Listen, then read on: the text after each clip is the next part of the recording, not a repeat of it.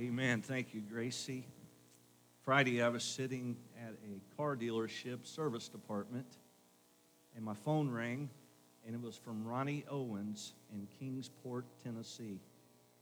I have not physically talked to Ronnie in months, uh, realizing that he, uh, not long ago he was uh, with a youth group, Kasia, I believe maybe in Gatlinburg in the Smokies, and started feeling rough. And the next thing he realized is he was in an ambulance on a cart, and he had suffered a stroke. He doesn't have uh, full use in one side, but he's back to church now. He's not preaching on Sunday mornings, but he's teaching a class, and I think maybe doing a Wednesday night service. Uh, so I praise the Lord uh, for just hearing Ronnie Owens' voice. Some of you are saying, who's Ronnie? Ronnie was a full-time evangelist for many years, has been here a number of times, and And uh, with all those years of making fun of the pastorate, God called him to pastor a church. And uh, he said he wished he would have listened to us more when he was in our churches. But God is using him greatly. He thanks you for his the prayers sent his way. But I wanted to give you an update on Ronnie Owens as he continues to heal. I want you to take your Bible this morning and join me in Luke chapter one. We're going to be in Luke one, and then we're going to back up to Matthew chapter one just for a minute. Uh, to our guest, we're in a series that entitled Christmas Has a Name.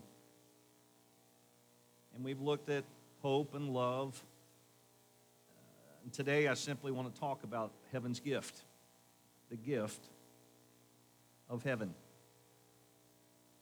The song Gracie just sang, uh, when you really listen to the words, um, come and see what God has done, really should be the cry of every believer, because you and I can sing and proclaim, come and see what Christ has done in my life. You say, well, it doesn't seem like he's done much in your life. Well, let me just remind you what he has done for us. He has redeemed us from hell, saved us for heaven, amen? So your life is a testimony. Your life is a message for anybody to read this Christmas. And and I want us to just make sure we understand uh, the focus, once again, is Jesus. And if we miss the mark, we're going to come to the other side and we're going to think it's a little empty and why wasn't it like Christmases in the past? Christmas is about Jesus. And when we instill that into our kids, and when we instill that into every worship service we have, or every song or every class we teach, then we're on the right track to understand heaven's gift. It's a life-changing gift. So I take us to chapter one, and I want to begin with verse twenty-six, and we're going to look at Mary, and then we're going to take a look at Joseph. Heaven's gift, Luke one twenty-six. The Bible says, now in the sixth month, the angel Gabriel was sent by God to a city of Galilee named Nazareth, to a virgin betrothed, espoused, engaged, to a man whose name was Joseph, of the house of David. The virgin's name was Mary. And having come in, the angel said to her, rejoice, highly favored one, the Lord is with you. Blessed are you among women. But when she saw him, she was troubled at his saying, and considered what manner of greeting this is. This was. Then the angel said to her, do not be afraid, Mary, for you have found favor with God. And behold, you will conceive in your womb and bring forth a son and shall call his name Jesus. Let's go to Matthew chapter one. Matthew chapter one. Here's what I love about the Word of God. It is consistent. Amen? It's consistent. Matthew chapter one, beginning with verse eighteen. Now the birth of Jesus was as follows. After his mother Mary was betrothed, engaged, espoused to Joseph, before they came together, she was found with child of the Holy Spirit. Then Joseph, her husband, being a just man and not wanting to make her a public example, was minded to put her away secretly. But while he thought about these things, behold, an angel of the Lord appeared to him in a dream, saying, Joseph, son of David, do not be afraid to take to you Mary, your wife, for that which is conceived in her is of the Holy Spirit. And she will bring forth a son, and you shall call his name Jesus, for he will save his people from their sins. Father, have your way this morning for these few moments. Capture our heart's affection and our mind's attention. Lord, uh, any distraction in the world in which we live today, I pray that you would just uh, gather us together, Lord, so that we can hear you. Thank you for your word, the living word of God. In Jesus' name I pray, amen. I love the fact that the word of God is consistent. It doesn't contradict itself. It affirms itself. It's the wonder of it all. And you see it in the announcement to Mary, and you see it in the announcement to Joseph. God loving us enough to become flesh and dwell among us. That's the story of Christmas. William Clark wrote these words, the wonder of the incarnation is not that God himself was embodied, but that he expressed himself in the wonderful life and character of Jesus Christ. I believe we are reminded in Scripture today that God loved us so much that he allowed us to understand his love by coming to the world in which we live as a baby. Now, engaged. I asked this question this morning and was blown out of the water, so I might as well throw it out here to you. Who thinks in the, in the room right now, who thinks that you were engaged the least amount of time before you got married? Raise your hand if you think it's you. Keep them up. A few. Okay, how long? Lewis.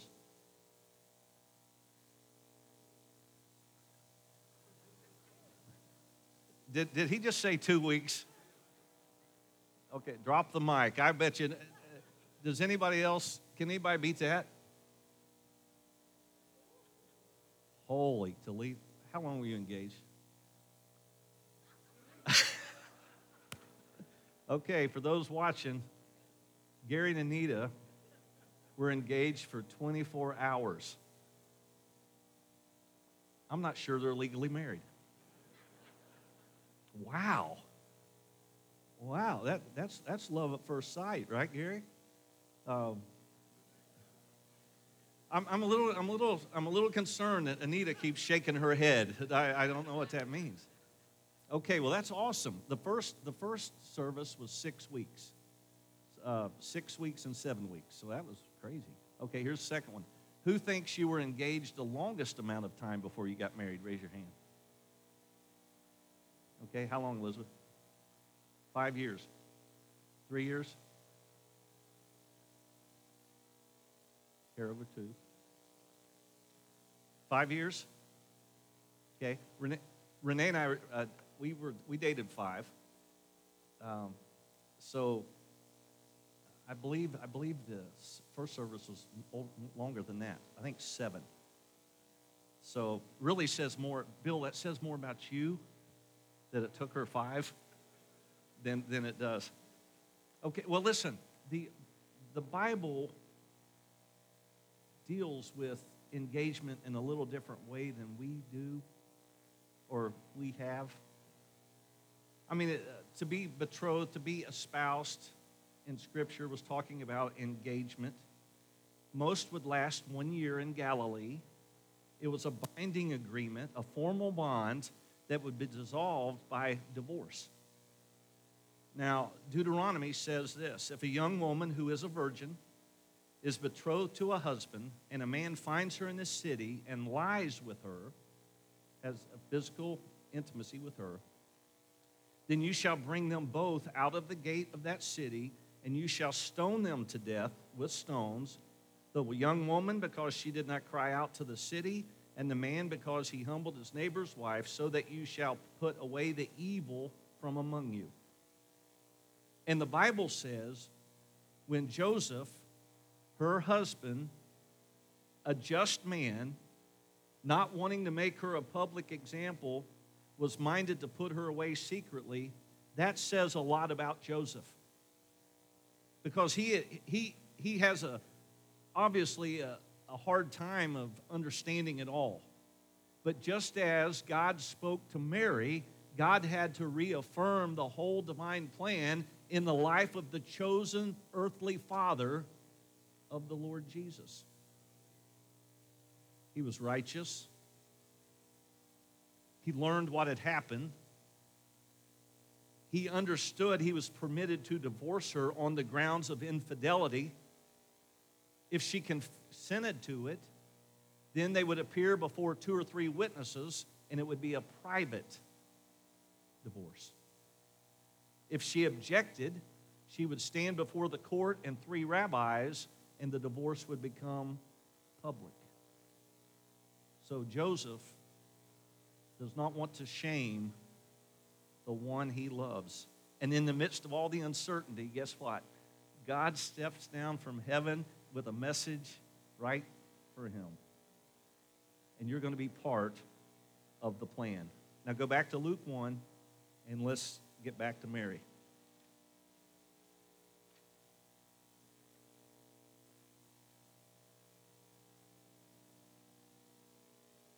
Now, in the verse twenty-six, let me read it again. In the sixth month, the angel Gabriel was sent by God to a city of Galilee named Nazareth, to a virgin betrothed to a man whose name was Joseph, of the house of David. Her name was Mary. And having come in, the angel st- said to her, "Rejoice, highly favored one, the Lord is with you. Blessed are you among women." The angel announces to Mary that you're going to be the mother of heaven's gift. And when you look at Scripture, verse twenty-eight says, "Rejoice, highly favored one." Heaven's gift is about joy. Amen? Uh, joy, rejoicing. It means to be glad. It means to be well. Uh, and I believe with all of my heart that you and I as Christians should be the most joyful people in the world. Anybody want to say amen?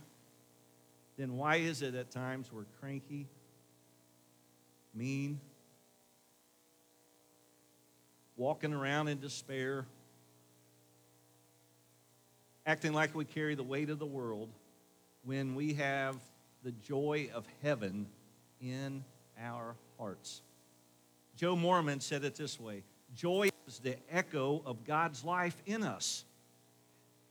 So the most natural thing to come out of a Christian's life should be something that is glad, something that is happy, something that brightens up a room. Amen? Doesn't, not something that sucks the life out of the room, but something that says there's joy in my heart.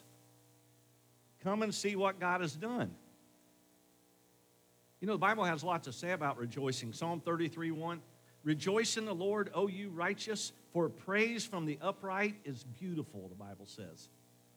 Philippians four four, "Rejoice in the Lord always. Again, I will say rejoice."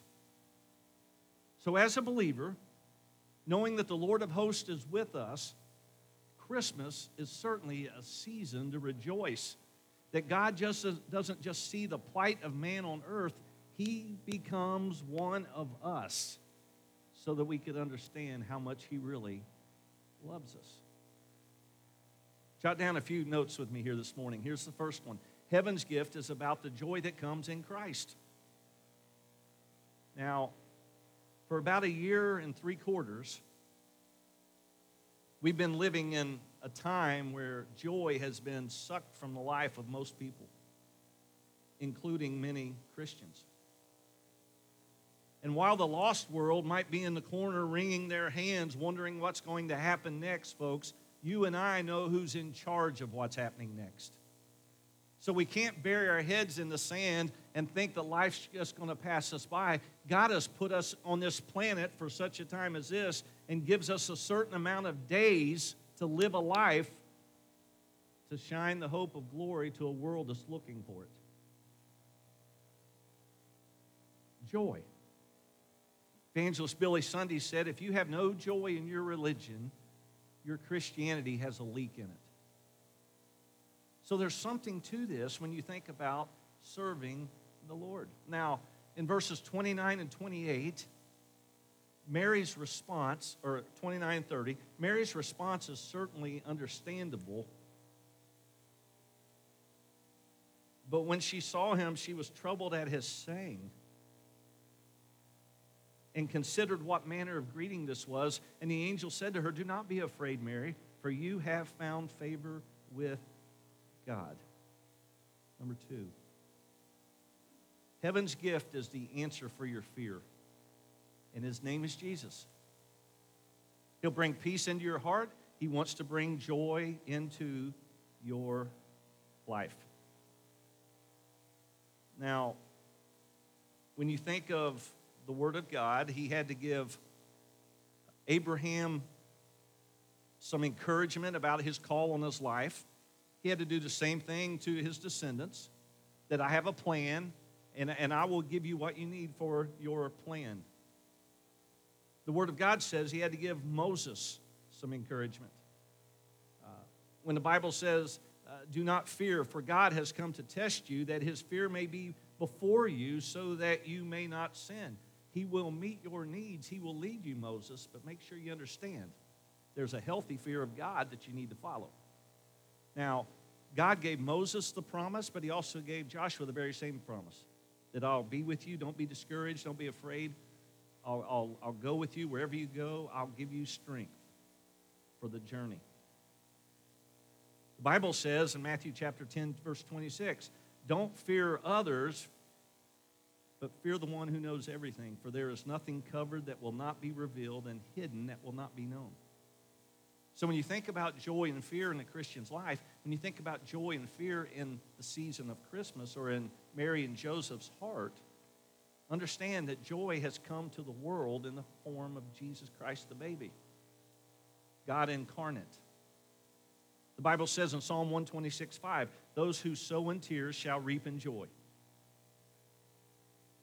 Psalm fifty-one, David's prayer of confession, restore unto me the joy of my salvation. Isaiah sixty-five, fourteen, behold, my servants shall sing for joy of heart. John fifteen, eleven, these things I've spoken to you that my joy may remain in you and that your joy may be full. I'm telling you, the Bible has something to say about the way a Christian responds to salvation, and it should be joy. Now, there's sincere joy, and there's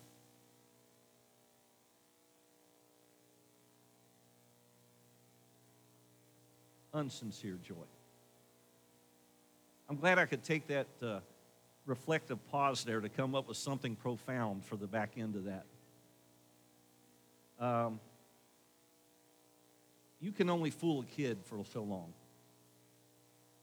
They know if you love them or not. Teenagers know if you love them or not. But you can only fool them for so long. Um, for those of you that follow the sports world, Notre Dame's coach left South Bend to go to L S U, Howard's favorite team. He did a press conference at the basketball game, and it looked as unsincere as anything I've ever heard in my life. As a matter of fact, he developed a southern twang within a few hours of going down there. And I thought, boy, the uh, Cajun country will figure that out real quick. Folks, I'm telling you, you never have to wonder if the love of God for you and me is a sincere love. God always has our best at heart. He always has our best at heart. His will for our life is the best place to be. But yet sometimes you and I fight like crazy to do our own thing, thinking we'll be happier. And maybe, maybe it's from going from job to job. I don't want to pick on him, but it might be like a coach leaving one team for another team or another team for another team, or a pastor leaving one church for another church, or, or a church member trying to find the perfect place. But the will of God is always the best place, because there, in the will of God, you're going to experience joy that is rightfully yours in Jesus Christ. Now, I, I don't want to be, I don't want to be a crabby preacher or a crabby Christian. I don't want to get with, with our family if the Lord tarries and we have some kind of Christmas together. I don't want to be, oh, here comes Uncle Greg. Look, he's got his Bible under his arm. He's going to be preaching to us. He's the only one I know that wears a suit till our Christmas get-together. No, no, I, I don't want to be that guy. I want, I want to be somebody that hopefully makes something a little better. Somebody that bring a, an encouraging word to a, a meeting that's nothing but criticism. Somebody at least, listen folks, at least try. Because when joy is the theme of your life in Jesus Christ, it casts out fear,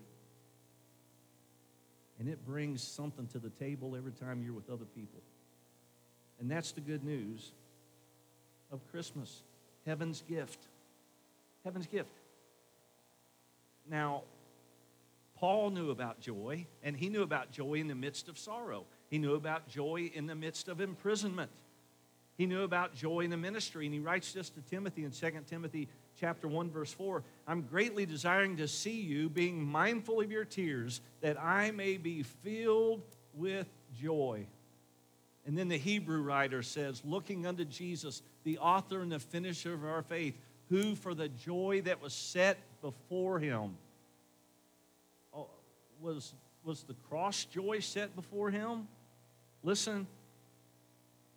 Endured the cross, despised the shame, and sat down at the right hand of the throne of God. And let me tell you something. Because he sits at the right hand of the throne of God, when you give your life to the Lord Jesus Christ, you are saved based on what he accomplished at Calvary, not on your performance or how good you think you are or how long we've been in church together. It's because of Jesus. First Peter one eight. Whom having not seen you love, though now you do not see him, yet believing, you rejoice in, with joy inexpressible and full of glory. And then a little later in the New Testament, First John one four, and these things I write to you that your joy may be full. So I'm telling you, there's something. When, when the angel announces it to Mary, she gets the promise, listen, rejoice, oh, highly favored one. I think some people think when you become a Christian that you're never going to have fun anymore. Like all the fun in life's over. How can you lay your head down at night and not know where you're going to go when you die and say you're somehow enjoying life? I only, I only really... began to enjoy life when God took care of my fear. And I recognize that I can lay down my head at night and know that heaven will be my home. And, and folks, I know sometimes uh, when we do funerals and things like that, there's, there's always somebody sitting here saying, oh, heaven, you, you, you just make that up to make everybody feel good. Listen to me. I'm telling you, heaven's the promise of God. That's the promise of God. And I'll hold to his unchanging hand in a world that changes every day. Not because I'm worthy, but because he is, and heaven's gift didn't stay on the throne of heaven. Listen, but listen, when Jesus came to earth, the throne of heaven was never vacant. What do you mean? God the Father. Amen? God the Son. And listen, God the Holy Spirit steps into your heart. How does that happen? Through faith. You accept heaven's gift. That's the good news of Christmas. Now, Mary and Joseph, simple statement, number three, total trust. It takes total trust to surrender to God's plan. You've got to be all in. Now, uh, oftentimes when we do a wedding, Uh, traditionally, the men will follow the preacher in, you know, and we'll walk here and wait on the first girl to come down the aisle. But there's a door right outside that door right there. And that outside exit door leads to one twenty-seven. And a lot of times I say to the groom, are you all in? Okay, because if you step that way, you're saying, the bride's saying, where's my groom? We We got a, we, we've had a failure to communicate. We've got a problem, right? Or if I ask that question, what if, what if a groom said, think so. I think so. I don't want to marry Renee with some think so love for me, right? All in.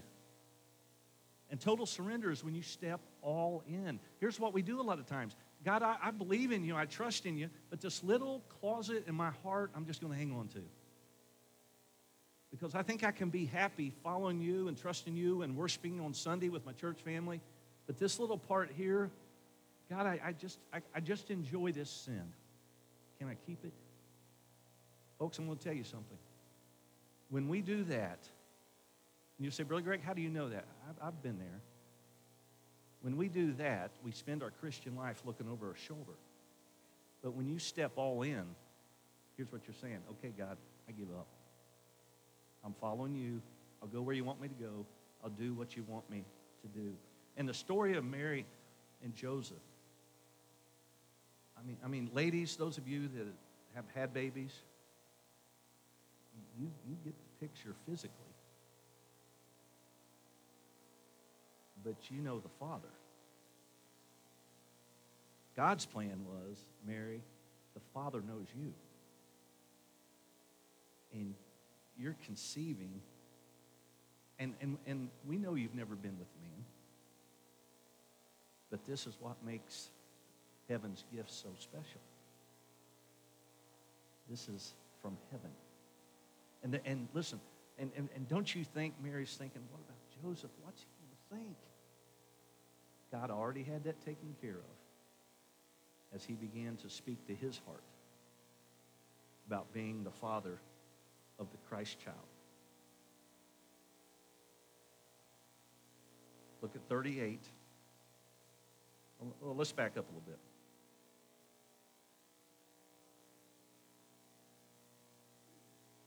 Verse thirty-four, Mary said to the angel, how can this be since I do not know a man?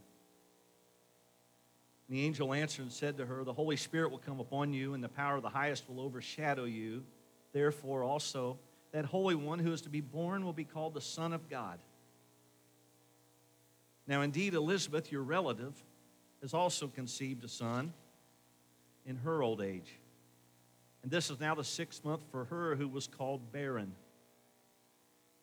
For with God nothing will be impossible. So Mary asked the question, how can this be? And the answer is, for with God nothing is impossible. Then Mary said, behold, the maidservant of the Lord. Let it be to me according to your word. And the angel departed from her. Total surrender. Let's keep going. Verse thirty-nine. Now Mary arose in those days and went into the hill country with haste to the city of Judah. And she entered the house of Zacharias and greeted Elizabeth. And it happened when Elizabeth heard the greeting of Mary that the babe leaped in her womb. And Elizabeth was filled with the Holy Spirit. Number four, heaven's gift was here long before Bethlehem. Heaven's gift was here long before Bethlehem. I love this part, folks. John the Baptist, the baby in the womb, is the first one to worship Christ. He came as a child. He's worshiped by a child. And the Bible says we have to come to him with childlike faith. Now, let me just address this very quickly. If you're part of this church, we are pro-life unashamed. We'll stand for the value of life.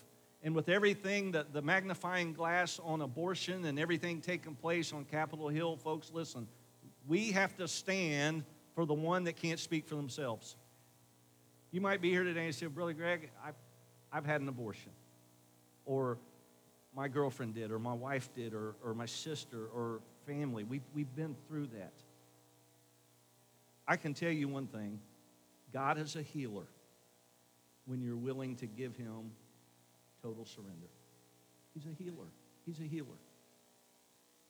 Listen, maybe you're here and you're saying, and I can't get over the pain. Folks, give God the pain because he wants to carry you. And he wants to use you. And, and, he, and he wants to remind you of his grace and mercy in these days when life seems to mean so little. So how do we do it? How do we do it? Let's keep going. The Bible says in forty-one that John the Baptist leaps in the womb of Elizabeth. Elizabeth is filled with the Holy Spirit. Then she spoke out with a loud voice and said, "Blessed are you among women, and blessed is the fruit of your womb. Why is it granted to me that the mother of my Lord should come to me? For indeed, as soon as the voice of your greeting sounded in my ears, the baby leaped in my womb for joy. Blessed is she who believed, for there will be a fulfillment of those things which were told her from the Lord." And, and as you read on uh, in the life of Mary, she sings a beautiful song. My soul will magnify the Lord. And, and when you magnify something, when you put a magnifying glass up, up against something, it just makes it big. And my prayer is this Christmas season that your life would magnify the Lord, that, that people would see a big God in your life. So how do I do that? How do I magnify the Lord? Number five, let your soul testify to heaven's gift. Let your soul testify to heaven's gift. That's exactly what happened to Elizabeth in this picture. She couldn't keep it in. She says, "Mary, blessed are you among women." She encourages her. She affirms what God has already told Mary, that there is something special going on, Mary, and, and how, how blessed I am to be part of it. So how do you do it? Now, before we close, I want to back up. Heaven's gift was here long before Bethlehem. Okay, take your Bible, turn to the Gospel of John, chapter one. Turn fast. Gospel of John, chapter one.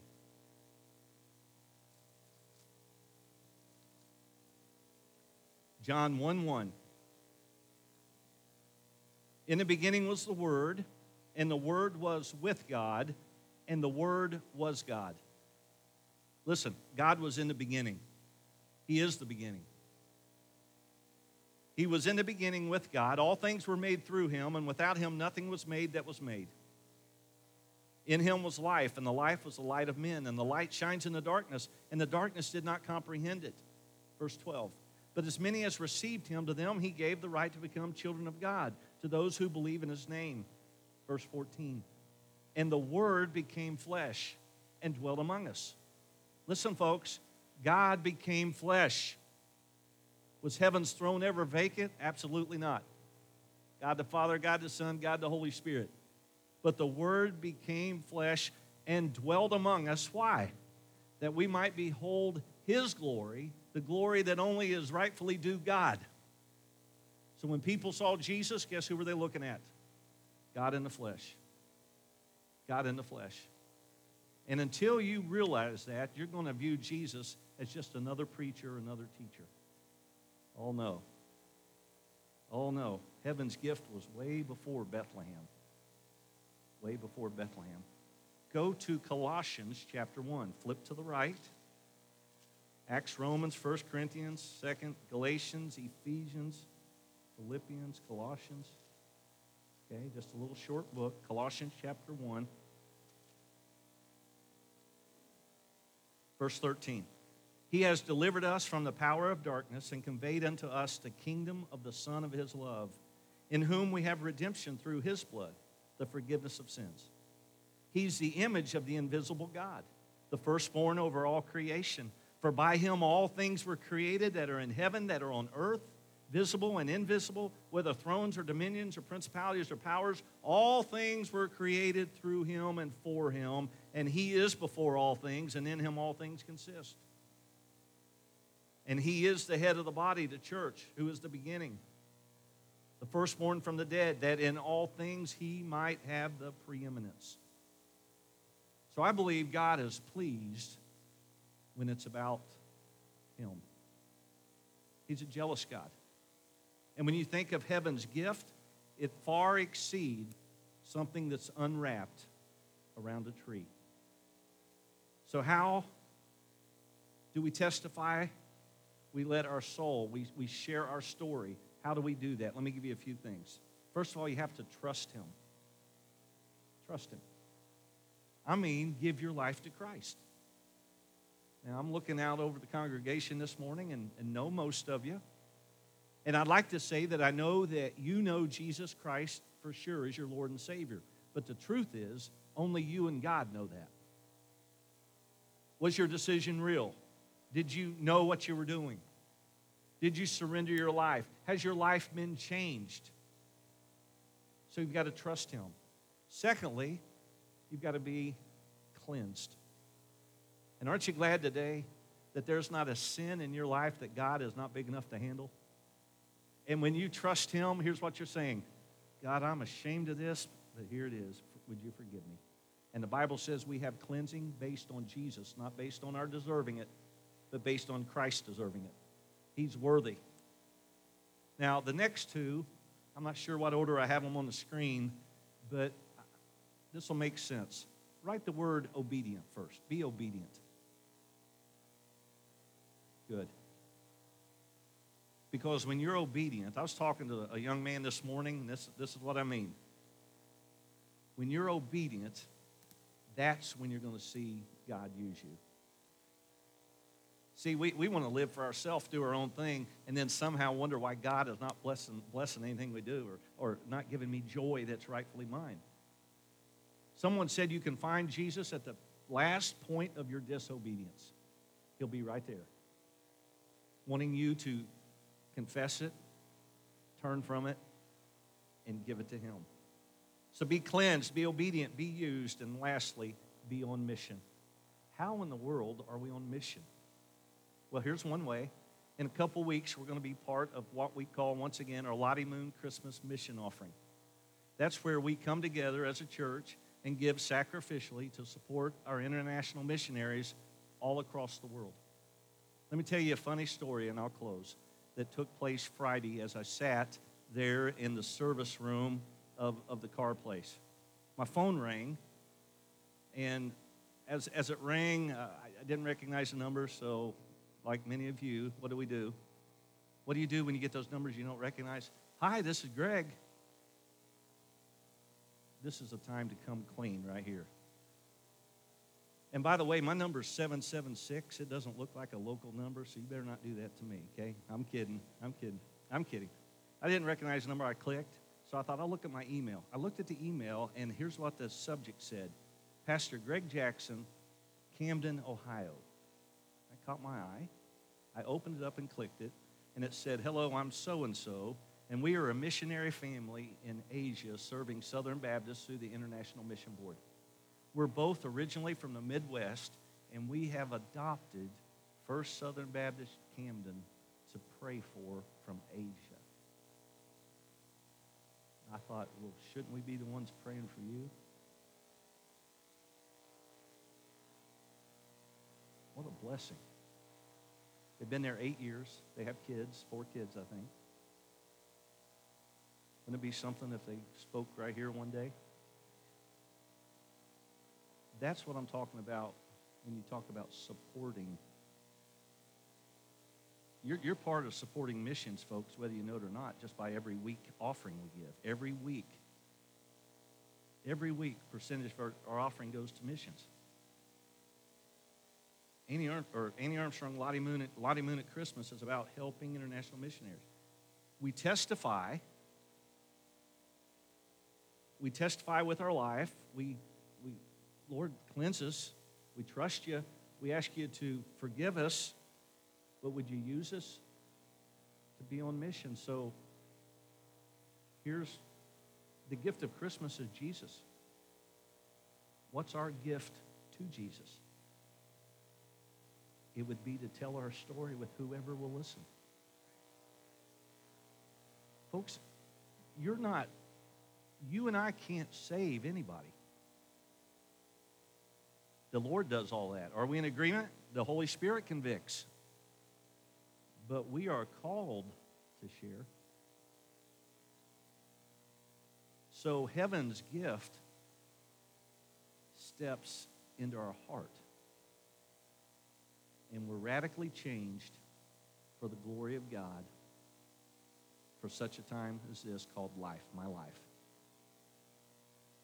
So I'm, I'm calling upon every student, every retired person, every person who hits the clock today, tomorrow, next week, to simply share with people the hope that you have that's beyond this world. And he has a name. Hope has a name, it's Jesus. Love has a name, he's Jesus. And he's the name of Christmas. Amen. Let's all stand, every head bowed, every eye closed. If you're here this morning and you're a Christian, you can say, Brother Greg, I'm not, I'm not perfect. You're right on that one. I'm not perfect, but I know one thing, I'm saved. If that's you this morning, raise your hand as a testimony to the glory and power of God. Amen. God bless you, and put them down. If you're here today and you want to be, in a moment we're going to start singing. I'm going to make my way to the floor. Tim's going to come. Lena, I'll ask you to come and stand too. Maybe, maybe a woman just wants to come and pray. You're always welcome. But if you want to be saved today, you can. And I'll meet you right here.